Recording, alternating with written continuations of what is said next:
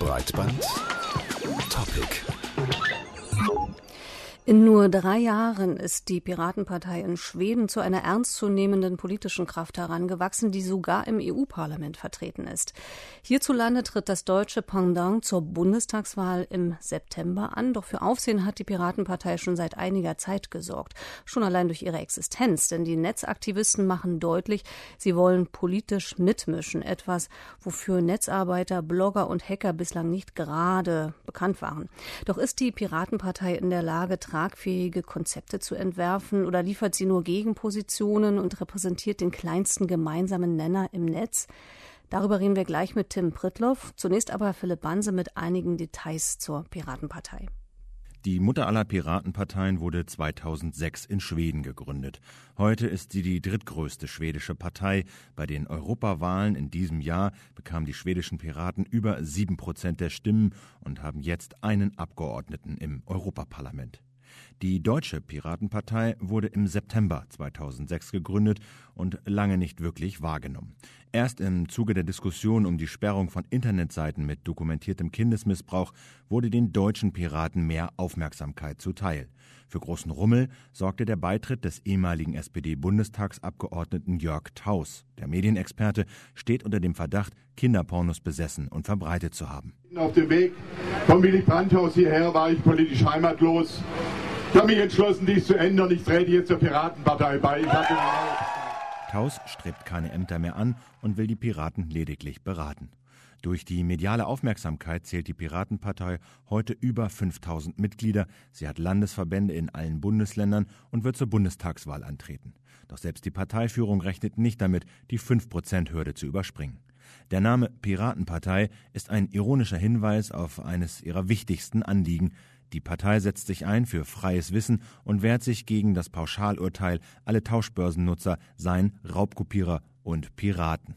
Obwohl sich die Partei aus Ureinwohnern des Internets rekrutiert und der heutigen Netzgemeinschaft thematisch sehr nahe steht, halten viele Blogger und Netzaktivisten einen Sicherheitsabstand oder lehnen die Piratenpartei ab.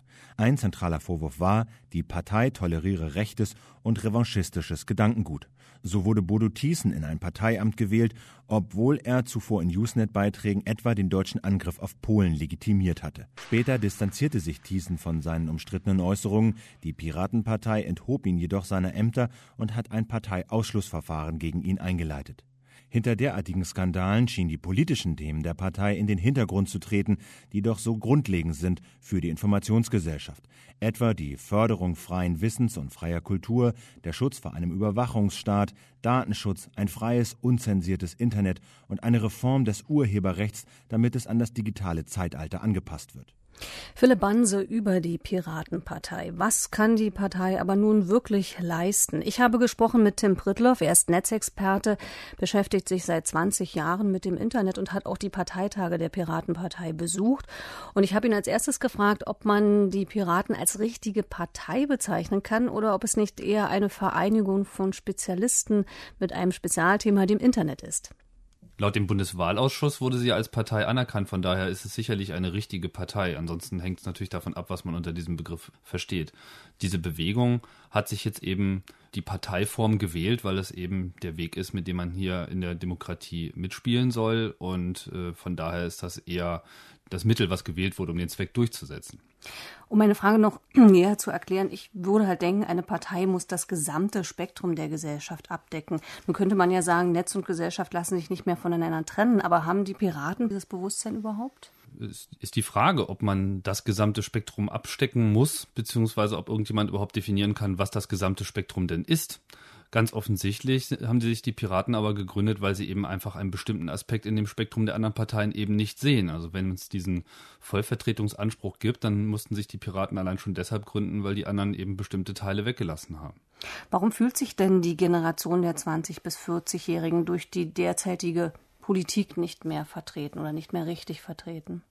Das hat viele Gründe, die einerseits eben in der geänderten kulturellen Identität zu sehen ist. Wir haben jetzt seit einer längeren Zeit eine kulturelle Revolution, ausgelöst durch das Internet, aber nicht nur. Generell, die Medienlandschaft hat sich geändert und die Art und Weise zu kommunizieren und zu diskutieren hat sich geändert. Und in dieser Generation manifestiert sich das schon. Es ist einfach eine andere Art und Weise, mit Inhalten sich auseinanderzusetzen, die diese Generation eben im Establishment der Parteien so einfach nicht mehr wiederfindet. Dazu kommt, dass dieses Unverständnis der anderen Parteien gegenüber dieser Realität dazu führt, dass Maßnahmen beschlossen werden, Gesetze beschlossen werden und auch eine merkwürdige Sprache gesprochen wird, die diese Generation einfach schon als feindlich empfindet. Sind die Piraten eigentlich Ausdruck eines veränderten politischen Bewusstseins eben eines größeren Teils äh, der Gesellschaft schon oder ist es eher eine Bündelung von Proteststimmen? Was ich sehr interessant finde, ist bei den Piraten, dass sie auf der einen Seite dem Staat ein großes Misstrauen entgegenbringen, andererseits aber jetzt nicht wie der gemeine Steinewerfer das eben in so eine negative Stimmung umsetzt, sondern dass man sich eben extrem verfassungstreu einfach als Bürger versteht und sich auf die Verfassung stützt und sagt, wir wollen das, diesen Staat jetzt aber auch so haben, wie er uns versprochen wurde. Und in der Verfassung ist eben ein Misstrauen des Bürgers gegenüber dem Staat verankert. Allerdings, wenn man sich die Gesetzeslagen anschaut, die jetzt geschaffen werden, geht es in zunehmendem Maße dahin, dass der Staat dem Bürger misstraut. Und das ist einfach das, was diese Generation nachhaltig stört. Wie tragfähig sind denn die Konzepte der Piraten? Mir erscheinen sie manchmal, was so rüberkommt, äh, ein bisschen eindimensional. Ich nehme mal ein Beispiel kostenpflichtige Inhalte im Netz. Das lehnen sie ab. Sie lehnen auch die Kulturflatrate ab. Aber damit werden natürlich aus meiner Sicht ganze Teile der Gesellschaft, die Inhalte produzieren, ausgeblendet. Haben die zum Beispiel ein tragfähiges, alternatives Konzept für die Neuregelung des Urheberrechts? Es gibt halt eine Industrie, die ihre etablierten Arten und Weisen, den Markt zu bearbeiten, gefährdet sieht. Ganz klar, die, die sind auch gefährdet durch den Wandel der Kommunikationsstrukturen. Alles basiert auf dem Kopieren und durch das Internet ist das Kopieren jetzt einfach geworden und eben auch sehr kostengünstig. Und das ist die Realität, die man an der Stelle erkennen muss. Und das ist das, was die Piraten thematisieren. Denn derzeit läuft es darauf hinaus, dass man den Konsumenten für etwas kriminalisieren möchte, was ihm vom Gesetz wegen nach wie vor zusteht, nämlich die Privatkopie. Auf der anderen Seite spricht sich die Mehrheit der Piraten gegen eine Kulturflatrate aus, die eben interessante, moderne Businessmodelle so erstmal nicht vorsieht und die natürlich auch ein technisches Umsetzungsproblem hat, denn wenn man sowas wirklich realisieren wollen würde, dann würde man eben zwangsläufig wiederum den, das Konsumverhalten aller überwachen müssen, um bewerten zu können, was denn nun eigentlich gehört wird. Und das kann auch nicht im Interesse sein. Insofern finde ich die Argumentation schon schlüssig. Aber haben die denn eine Idee, wie man Urheberrecht im Internet regeln könnte? Na, ich denke, Sie haben zumindest den Punkt herausgestellt, über den man überhaupt erstmal reden muss, dass es nämlich nötig ist, das Urheberrecht bzw. das äh, Verwertungsrecht, die Nutzungsrechte an die Realitäten, die jetzt durch das Internet entstanden sind, anzupassen. Das ist ja das, was in der Diskussion derzeit nicht stattfindet. Es wird viel darüber geredet, Konsumenten ins Gefängnis zu stecken und irgendwie zu bestrafen. Das kann aber nicht die Lösung sein, dass wir die Leute von modernen Kommunikationsnetz weghalten, nur weil sie ihren Kindern irgendwas kopiert haben. Nochmal kurz zur ähm, Organisationsform der Piraten. Sie haben sich ja für eine Parteienstruktur entschieden. War das die richtige Wahl aus Ihrer Sicht oder hätte man die Interessen nicht auch durch Communities im Netz oder Lobbyarbeit durchsetzen können? Communities im Netz und Lobbyarbeit, das gab es ja schon lange. Es gibt ja viele andere Gruppen wie den Chaos Computer Club und den Föbot und äh, was nicht alles, die AK Vorratsdatenspeicherung. Es sind eigentlich alle Formen ausprobiert worden. Das Einzige, was noch gefehlt hat, war eine Partei. Und das ist sozusagen jetzt das letzte Stückchen. Und das erregt natürlich in diesem Wahljahr eine besondere Aufmerksamkeit und das finde ich auch nur gut so. Wenn die etablierten Parteien jetzt dazu gezwungen werden, die Themen Urheberrecht, aber vor allem eben auch Bürgerrechte neu aufzunehmen und äh, sich mal darüber Gedanken machen, was es heißt, verfassungsgemäß zu arbeiten, dann kann das nur gut sein. Und dann sind die Piraten auch schon ein Erfolg gewesen, selbst wenn sie nicht 5% bekommen. Stellt sich natürlich noch die Frage, ob die heutige Parteienstruktur überhaupt die komplexen Probleme der Informationsgesellschaft lösen kann. Das ist in der Tat eine, eine wichtige Frage. Und auch das wird zum Beispiel bei den Piraten äh, aktiv diskutiert. Also man nimmt natürlich jetzt erstmal das Modell, was vom Gesetzgeber vorgegeben ist, weil es gibt kein anderes aber wie interne De Demokratie ausgeübt werden kann, das ist da auch ein Experimentierfeld. Denn wir haben natürlich einen Mangel an direkter Demokratie in unserem System, das ist ja ganz offensichtlich. Und wir haben diesen Mangel auch innerhalb der Parteien und das führt eben auch zu dieser Versandung der Themen. Viele vergleichen ja auch die Piraten mit den Grünen, mit der Entstehung der Grünen. Kann man das ungefähr vergleichen? Die haben ja damals auch ein neues Thema auf die politische Agenda gesetzt.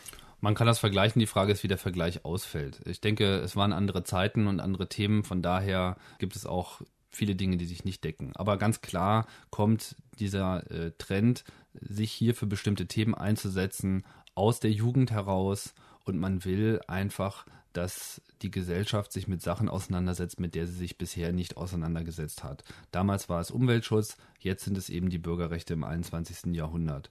Und das halte ich auch nur für legitim. Ansonsten denke ich, ist es müßig, da äh, sich mit Vergleichen zu äh, schmücken, weil man muss halt einfach sehen, wie die Piratenpartei sich jetzt selbst entwickelt. Das ist noch eine sehr junge Bewegung. Ob die sich wirklich halten werden, das müssen sie selbst eben erst noch beweisen aber der Versuch zählt. Es wird immer bemängelt, dass die Leute sich nicht engagieren, dass die Leute sich nicht beteiligen im Politprozess. Dann kann man sich jetzt auch nicht beklagen, wenn es stattfindet. Jo, das lassen wir jetzt so stehen. Wie ernst zu nehmen ist die Piratenpartei? In Breitband sprachen wir mit dem Netzexperten Tim Prittloff.